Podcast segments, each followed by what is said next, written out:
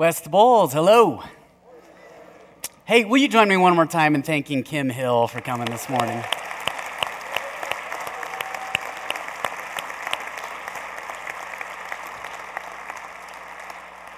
And Kim, I don't know where you are right now, but I realized as she was singing, I was looking around and people were getting teary eyed, and I realized Kim Hill and I have something in common because when I sing, people cry too. It's, it's, so it's just a gift. You got it or you don't, you know? So, hey, we're going to do a little exercise right now. What's going to happen is on the screens, you're going to see in just a moment a number of logos, um, well known logos, and I just want you to to tell me out loud when you see that logo, what do you think? What does that organization, what does that brand do? Okay?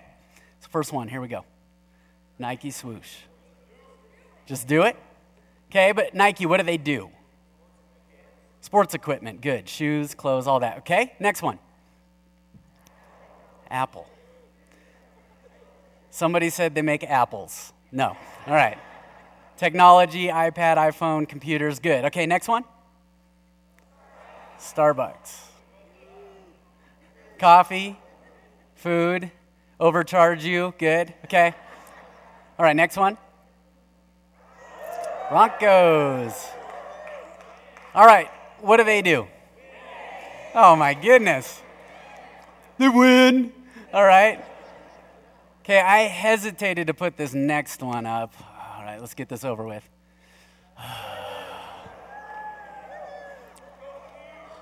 So many confused souls in this place this morning. If you're cheering for that, uh, let's get that off the screen. I don't want God to be mad at us. Okay. Um, Oreo. Wrong, wrong. I haven't heard a right answer yet. Okay, you ready? It's heaven, okay? It's heaven. In fact, I can't back this theologically, but my prayer is that one day we will get there and there will just be Olympic sized swimming pools full of not, not regular Oreos, remember that's diet, double stuff Oreos for us to just swim in, all right? All right, this next one, I don't want you to say anything, I want you to think on the cross. The cross. What do we think of when we see the cross? Well, hopefully, hopefully, as Thomas has talked to us a few weeks ago for a couple weeks, that gospel message comes to mind. That simple, powerful gospel message that Jesus Christ was the Son of the living God, that he died on a cross, and that he rose and conquered the grave. Hopefully, that is what we associate with that symbol that we wear around our necks, that we see on buildings, that we talk about here every single week. Because that gospel message, that is a message that, as Thomas talked to us about last week, the early church was consumed with. They were a church on fire and they burned with that gospel message. It affected every every single facet of their lives, everything they did, the way they lived.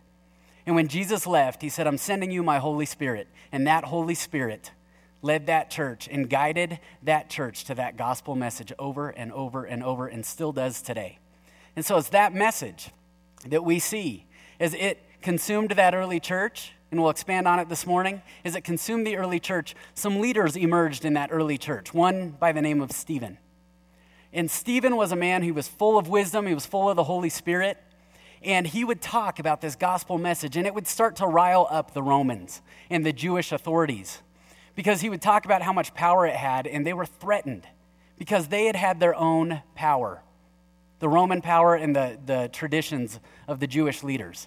They had thought that had had the power, and Stephen is saying, no, the gospel is what has the power. This riled them up so much that they hauled him before the authorities, before the Sanhedrin, and they, they questioned him and they, they brought charges against him. And when he defended himself, he walked them through the scriptures. And he ended saying, Was there ever, was there ever a prophet who spoke of the coming of Jesus that you and your forefathers did not prosecute and persecute? And then he ended with, And you yourselves betrayed and killed Jesus himself. We'll read that they gnashed their teeth at this. They dragged him out of the city and they stoned him to death. And Stephen became the first martyr for his faith. And then Luke gives us this detail that's really the starting point of what we're talking about this morning. He said, And Saul was there, giving approval to Stephen's death. Saul was there giving approval to Stephen's death. And that same day, it says a great persecution broke out against the church. And we don't have to try hard to imagine this, do we? All you have to do is look at the Middle East and see that same thing is happening. The church is being scattered. There's a, there's a guy who was in the youth group years ago. He now lives in the country of Jordan with his wife and their child. And he said the churches in Iraq, any Christians who were in Iraq before ISIS came through, are gone. They've either been killed or they've been scattered. He said the thing you're probably not hearing in American media is that the churches across Iraq are filling up with new converts and new Christians. And so the church is not being, it's not shrinking, it's actually growing. And you see that happening here in the book of Acts, as we'll talk about this morning. Now, Saul, he was really the ringleader of this persecution. And he would go from door to door, and he would drag people out of their houses and haul them off to prison. And he asked for permission, actually, to expand his search for Christians, to prosecute and persecute. And one day he asked for permission to go to a place called Damascus. And on his way to Damascus, we read that a bright light shone around Saul, and it knocked him to the ground, and he heard a voice. And that voice said, Saul, Saul, why do you persecute me? You can imagine that term, me, probably threw Saul off because Saul's thinking, no, I'm persecuting a group. I'm persecuting a movement. I'm going after an ideology. And confused, probably, he's, Who are you? And the voice said, I am Jesus, whom you are persecuting. Now, that's a big statement for him, and that's a big statement for us. Because you know what that means? That's Jesus saying, Saul, whatever you do to the church, you do to me. You persecute them, you persecute me. You know what the implication of that is? That the church is a representation of Jesus here on earth. The church then and the church now. We represent Jesus here on earth. And that the reason I bring that up, the reason I bring that up is because I believe that's a question that helped drive Paul on his mission. Saul would become Paul from this point on, and that would drive him. And so, with that in mind, I want to throw one more logo up for you guys West Bowles. What does the world see when the world looks at the church? I mean, there's the worldwide Christian church, and there's this church. What does the world see when the world sees West Bowles? Because Paul's answer to that would be well, we should represent the body of Christ here on earth. When the world looks at the church, that's what they should see. In fact, Paul, as he went about his mission, he actually spent seven to 10 years. He kind of went under the radar. You didn't hear about him for a while. He spent time with Peter, he spent time with James, the brother of Jesus. And he learned about Jesus' teachings. And when he reemerged, he was on a mission like none we've ever seen. Over 11 years, he would go on three missionary journeys. And he would travel primarily by ship, and everywhere he landed, he'd get off his boat and he would, he would find people and he would tell them about the gospel message. And he would say, Look, it doesn't matter what football team you cheer for, what your political affiliation is, whether you like regular or double stuff Oreos. If you've put faith in this gospel message, in Jesus Christ, then you are the church. And you have a mission, and that is to represent Jesus and bring that gospel message to the context and the world you are in. So he would do this over and over and over. And you can read the details. It's in chapter 29 of the story and in all the letters that Paul wrote throughout the New Testament. And there's one thing that you'll see in all of these opposition. Paul would come up against opposition over and over and over. And the church would come up against opposition over and over and over. And so this morning, actually going to depart from from the chapter in the story because I want to talk to you out of one letter that Paul wrote to one church that he had planted. If you have your Bibles, will be in the book of Philippians. This is a letter that he wrote to the church at Philippi. And keep in mind, Paul has seen opposition. He knows opposition better than anyone at all. So he's looking at the church at Philippi, and what we're going to find out this morning is Paul saw something brewing. He saw opposition rising up. We're going to be in chapter 2, but at the end of chapter 1, you know what Paul says? He says, Look, I'd urge you to conduct yourselves in a manner worthy of the gospel of Christ. Contend for it as one man, as one in spirit. And this will be a sign to those who oppose you. What Paul's saying is look, you're going to be, church, you're going to be opposed from the outside. But Paul has gotten word that there is division on the inside of the church, too. And so now in chapter 2, he turns his attention to the inside of the church. And as we look at what he says, you know what we find out? That Paul cared about the mission he was on, and he cared about the mission the church is on. But Paul also cares intensely about the way we go about that mission. So, if you have your Bibles, we're in Philippians chapter 2, verse 1. Take a look at this. Verse 1, he says, Therefore, if you have any encouragement from being united with Christ, that is, any encouragement that you've ever had, then this applies to you. If any comfort from his love, have you ever been consoled? Have you ever been comforted in your faith by God's love? Then this is for you. If any fellowship with the Spirit, have you experienced the Holy Spirit? Have you seen the fruits of the Spirit? Have you experienced those? Then this is for you. And then it's like Paul adds one more thing. Like if the first three didn't apply to you, then maybe this will. He says, if any tenderness and compassion. Well, how do we know if we have that? Good question. Okay, we're going to do a little tenderness and compassion test. And here's the deal. Okay, if you, in just a minute, you're going to see a picture. And if you can look at that picture without going, oh, then guess what? You don't have to listen to the rest of this message, okay? But if there's something in you, even if you don't say it out loud, then you have tenderness and compassion. And you got to listen, okay? All right, here's the picture. Oh, I'm biased because that's our son, all right? If you can look at that. Now, listen, I don't know if that's what Paul meant. Probably not. But if there's something in you that went, oh, you know what? There's some tenderness in you. And Paul's words are for you, okay? So let's look at that verse again. Okay? There's a word in there that I want you to see. It appears four times.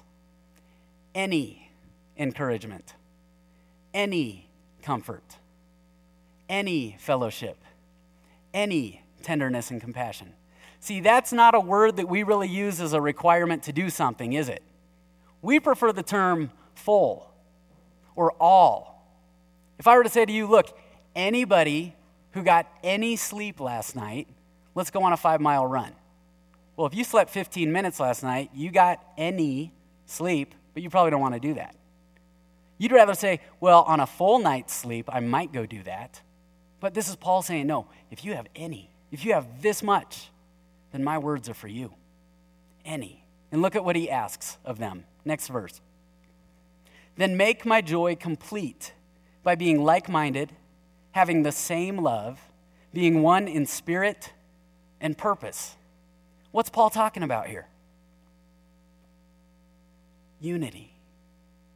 Unity. And that's not something we think about very often, is it? See, I, I can think about praying and I can think about reading my Bible. I can think about serving others, but unity is not one that, that really comes to mind when I think about my faith. In fact, it was about eight to 10 years ago, there was a survey done with the, um, the athletes at the Olympics, summer Olympic athletes. And they were asked, What sport do you have the highest regard for? And you would think that the track athletes said track and field, and the basketball players said basketball, and that the archers said archery, but that wasn't it. There was one sport they came back with. And it's the sport that you and I, honestly, when you hear the Summer Olympics are coming up, you don't think, oh, I hope I see. I hope they give this sport TV time. You know what sport it was? Synchronized swimming. And one athlete said, I think about all the training that I, I put in to get ready for the Olympics. Okay? And I think about me, but I cannot imagine that the person next to me who's going to impact my score in the Olympics, I cannot imagine being on the same page with them in our training and in our performance. And so Paul's looking at the church and he's saying, Look, I want you to be like a bunch of synchronized swimmers. Not literally, but I want you to be that united on the same page. And then he goes on. Verse 3 Do nothing out of selfish ambition or vain conceit, but in humility consider others better than yourselves. Each of you should look not only to your own interests, but also to the interests of others. Now, when I first read that, I was like, huh? Paul, we're talking about unity. And then you jumped to humility. And Paul would say, well, there's a connection.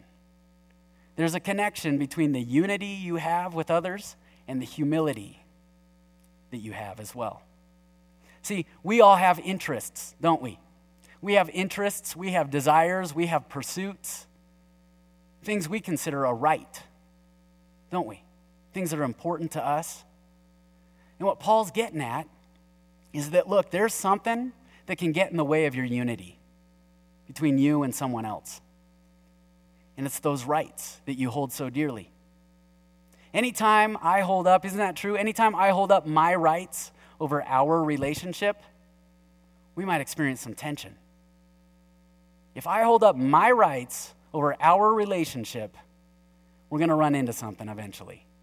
I think maybe the greatest way to illustrate this is my greatest failure at this. My absolute, please don't hold this against me, absolute greatest failure at this. Um, we were, it came time to deliver our oldest child, Lainey. She's eight years old now. And I remember being in the delivery room, and the nurse said, Okay, Kara, it's time to push. And so she had been holding this hand. Some of you have heard this story. She'd been holding this hand, and I just went, Oh man, time to switch hands. Does anybody see a problem with her squeezing this hand instead of this hand? The ring. Have you ever had your hand squeezed with a ring on it? I mean, it's painful. Here's the problem she's giving birth, okay? So immediately, you know what Nathan's thinking? I mean, I have a right to a pain free ring finger, don't I? A pain free hand. And I'd love to stand up here and tell you I bit my tongue and I didn't say anything, but I did the dumbest thing you could do. I said, honey, can you not squeeze so hard? This hurts so bad. And I looked up and the nurse was just like,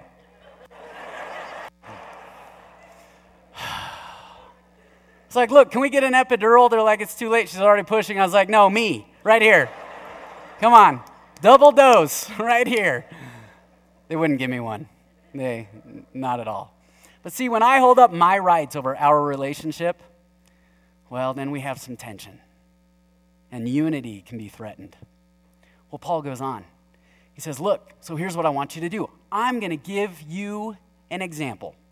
I want to point at an example for you. And he says, In your relationships, take the mindset of Christ Jesus. Some versions say, Take the attitude. Your attitude should be the same as Christ Jesus. Verse 6 Who, being in very nature God, did not consider equality with God something to be grasped. Have you ever been in a position where you, you get to enjoy some perks that go along with it? Maybe if you've worked in the food industry, you get a free meal once a shift. If you work in retail, there's a discount on merchandise for the company that you work for. And yet, here's Jesus in the position and the nature of God and man, and he gives up those rights. He gives up the rights to being treated like God. And it goes on. But made himself nothing, taking the very nature of a servant, being made in human likeness. Does anybody watch Undercover Boss in here? Paul's saying this is Undercover Boss at the highest level. Jesus taking the nature, he's the very nature of God. Well, he decided, I'm going to spend some time. I'm going to spend some time, still God, but as human. Took the very nature of a servant. And being found in appearance as a man, verse 8, he humbled himself and became obedient to death, even death on a cross. And Paul's saying he gave up his rights. He gave up his rights for the sake of his relationship with his heavenly Father. And then, you know what he did? He gave up his rights for the sake of your relationship and my relationship with our heavenly Father. And then, just to really make the example shine, Paul goes on. Look at what he says. Verse 9 Therefore, God exalted him to the highest place and gave him the name that is above every name, that at the name of Jesus every knee should bow in heaven and on earth and under the earth, and every tongue confess that Jesus Christ is Lord, to the glory of God the Father. To the glory of God the Father. To the glory of God the Father. See, not only did Jesus give up those rights for his relationship and our relationship with our Heavenly Father, he gave up those rights for the glory, for the reign of the Heavenly Father. And Paul's pointing at that. He's saying, Your mindset, your attitude should be like that. Willing to set aside my rights for the reign, for the glory of our Heavenly Father. Can we do that in our relationships? I think maybe there's no more timely illustration of that. As we come to this Wednesday, we celebrate Veterans Day. And what do you see? Think about the veterans you know. What have they done that we should be honoring and celebrating? For weeks, months, years at a time, what did they do? They gave up their rights to the life that we get to enjoy every single day to defend our country. They gave up their rights for something greater, for our freedom, for our liberty. So, veterans, thank you for your service to this country, but thank you for illustrating to us the very thing that Jesus did. He gave up his rights for something greater, for the reign of our Heavenly Father, for his glory. And then, having said these two things, Paul, it's like he sets two options before the church. Okay? He said, Look, you're either going to do one of these, you're going to do this, or you're going to do this. Okay? And it's going to affect the way the world sees the church. Verse 12 Therefore, my dear friends, as you have always obeyed, not only in my presence, but now much more in my absence, continue to work out your salvation with fear and trembling. For it is God who works in you for it is God who works in you to will and to act according to his good purpose. When I first became a Christian and I read this, this threw me off because I thought, work out your salvation? Like we make that happen? We got to read that next verse. No, it's God who works in you. That means if you've experienced his salvation, he reigns inside of you. And Paul's saying that reign that God has inside of you, work that to the outside of you. Let that be displayed. Let that be shown. It's not you doing it, it's Him doing it. But you show it. Work to the outside what He's doing inside. He said, so that's option number one. You can, the focus of your life can be the display of God's reign, or what He says next. Verse 14 do everything without complaining or arguing. Let me ask you something. When we complain, about somebody or about something, when we argue with somebody about something, who's that really about? Who? Ourselves. I mean, we point outside of ourselves. But see, there's something my rights, my wants, my preferences, my interests have somehow been disrupted. And so it's very easy to complain and argue about it. This is what Paul sees going on in the church at Philippi. So he's writing to him about it. And that's about my rights and my requests and my interests. So he's saying, look, the world, when they look at you, they're either going to see God's reign in your life and in your relationships with each other, or they're going to see you standing and focused on my rights. Which is it going to be? And then he continues Do everything without complaining or arguing, so that you may become blameless and pure, children of God without fault in a crooked and depraved generation in which you shine like stars in the universe. See, Paul's pointing out that this is a visibility thing. He's saying, Church, you're being watched, whether you like it or not. You're being watched. The world is watching you. And you're either going to display God's reign or you're going to display my rights. Which is it going to be? And I don't think it's an accident that he chose stars as the picture there. As I was reading about this, I just got thinking about stars. And our sun, do you know how much energy our sun puts out every second? I don't mean Lincoln, our sun. I'm sorry. He puts out a lot of energy every second, but the sun in the sky. You know what I'm talking about, okay? They say if you were to take the energy released of the bomb that was dropped on Hiroshima in 1945 if you were to take the energy that that bomb released, 80 trillion of those every single second our sun is putting out. 80 trillion. You know what Paul's saying? Church, you have a lot of potential. You have a lot, a lot, a lot of potential, more than you can even fathom. Do people see that? Is the world watching seeing that? You know what's interesting is at night when the stars come out, it doesn't take much to block your view of that energy, does it? All you got to do is put up your hand. You can probably block like what, 20 stars? And I think Paul's saying here don't block it. Don't block the world's view. You can shine. But it takes unity. It takes unity to do that. In fact, I think what Paul's really getting at here is this unity holds opportunity. Unity holds opportunity. He's looking at the church saying there's so much potential. West Bowles, there's so much potential. Unity is our opportunity. It really is. And if I can remember that, then you know what? I can let go of what I want to see, my requests, my rights, and I can focus on God's reign. I can, I can suddenly look at the person across the room and I can go, oh my goodness, they're part of that mission that the church has in their context during the week. It looks different than mine, but they're part of that mission so I can pray for them. I can be united with them. I can look at their interests. Paul knew this, and Jesus prayed for this. Not long after he said, Love one another. The world will know you by your love for one another.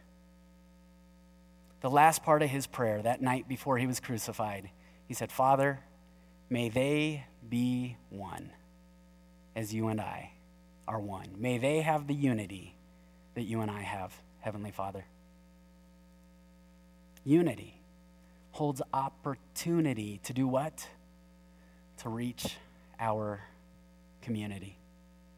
So, as we close this morning, here's what I want to do. I, I recently learned in a class 18%, 18% of churches pray for their congregations, commission them to go about their mission during the week. See, I think we have this thinking we've got to get over that you got to work at a church to have ministry. No, you don't.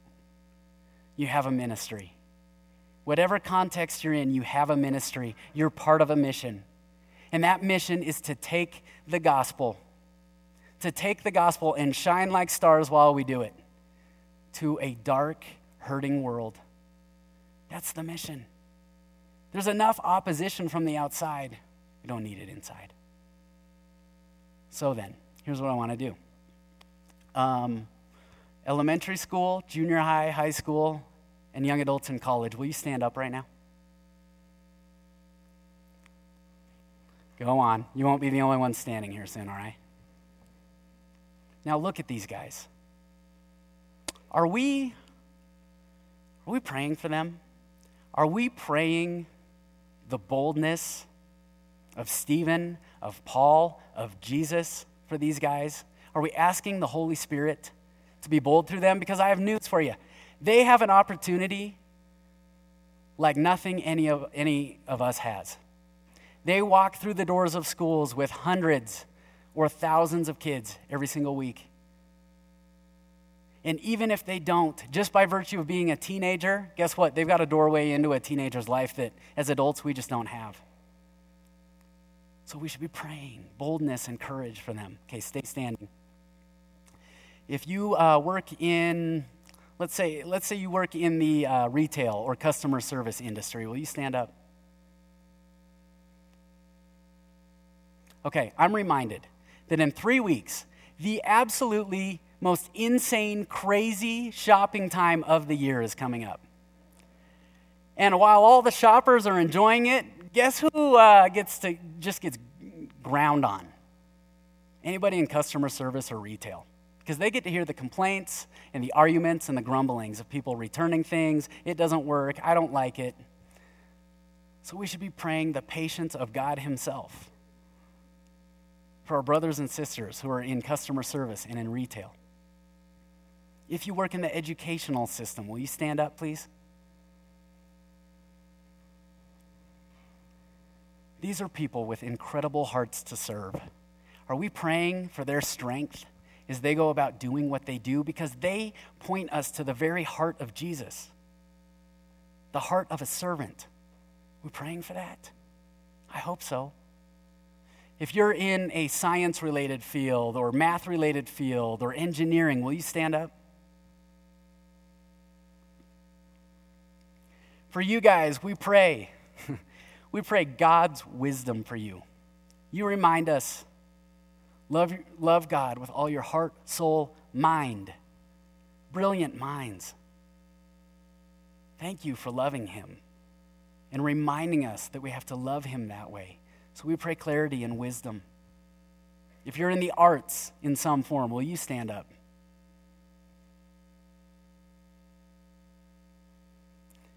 We should be praying for them to continue to get that creative energy of God.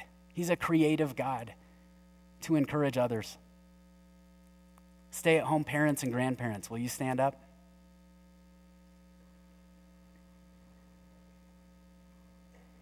I was sitting there thinking, good grief, what do the rest of you guys do?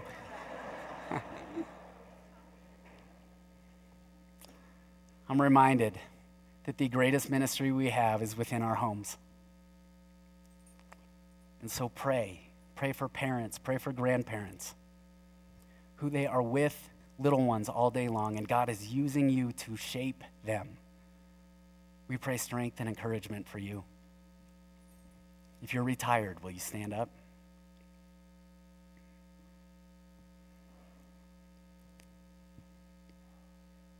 Health care. It's coming. I'm sorry. For our retired generation, we pray so much for you. You have, you have the luxury, not luxury, but sometimes it's like, well, what am I doing? But time. You have the time to be able to really freely look around at who God brings into your life and take the opportunity to be a witness to them. So we pray boldness and courage for you. And as someone mentioned, health care. Edu- um, sorry, hospitals, firefighters, police.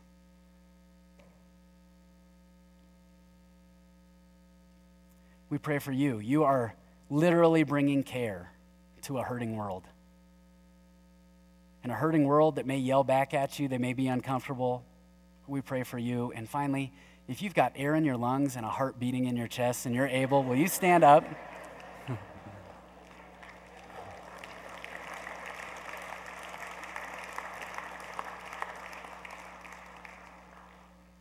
As we go this morning, actually, I want to do one thing. If you're up front, will you turn around and look to the back? If you're in the back, will you look up front? If you're over here, will you look over here? And if you're over here, I want you to look over here. Now, somewhere across the room from you is somebody with different political beliefs than you. And oftentimes, that's all we see. Across the room from you, Broncos fans, there's a Patriots fan, okay? There he is, right there.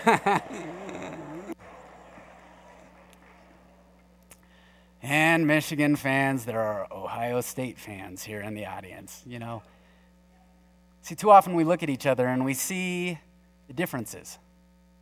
And we forget that we may see things differently, but Paul's saying, but you need to be united on the most important thing that Jesus Christ, the Son of the living God, died on a cross and he rose again. And that's a message that gives us and the world tremendous hope. So let us be united in that mission and bringing that to that world and shine like stars doing it.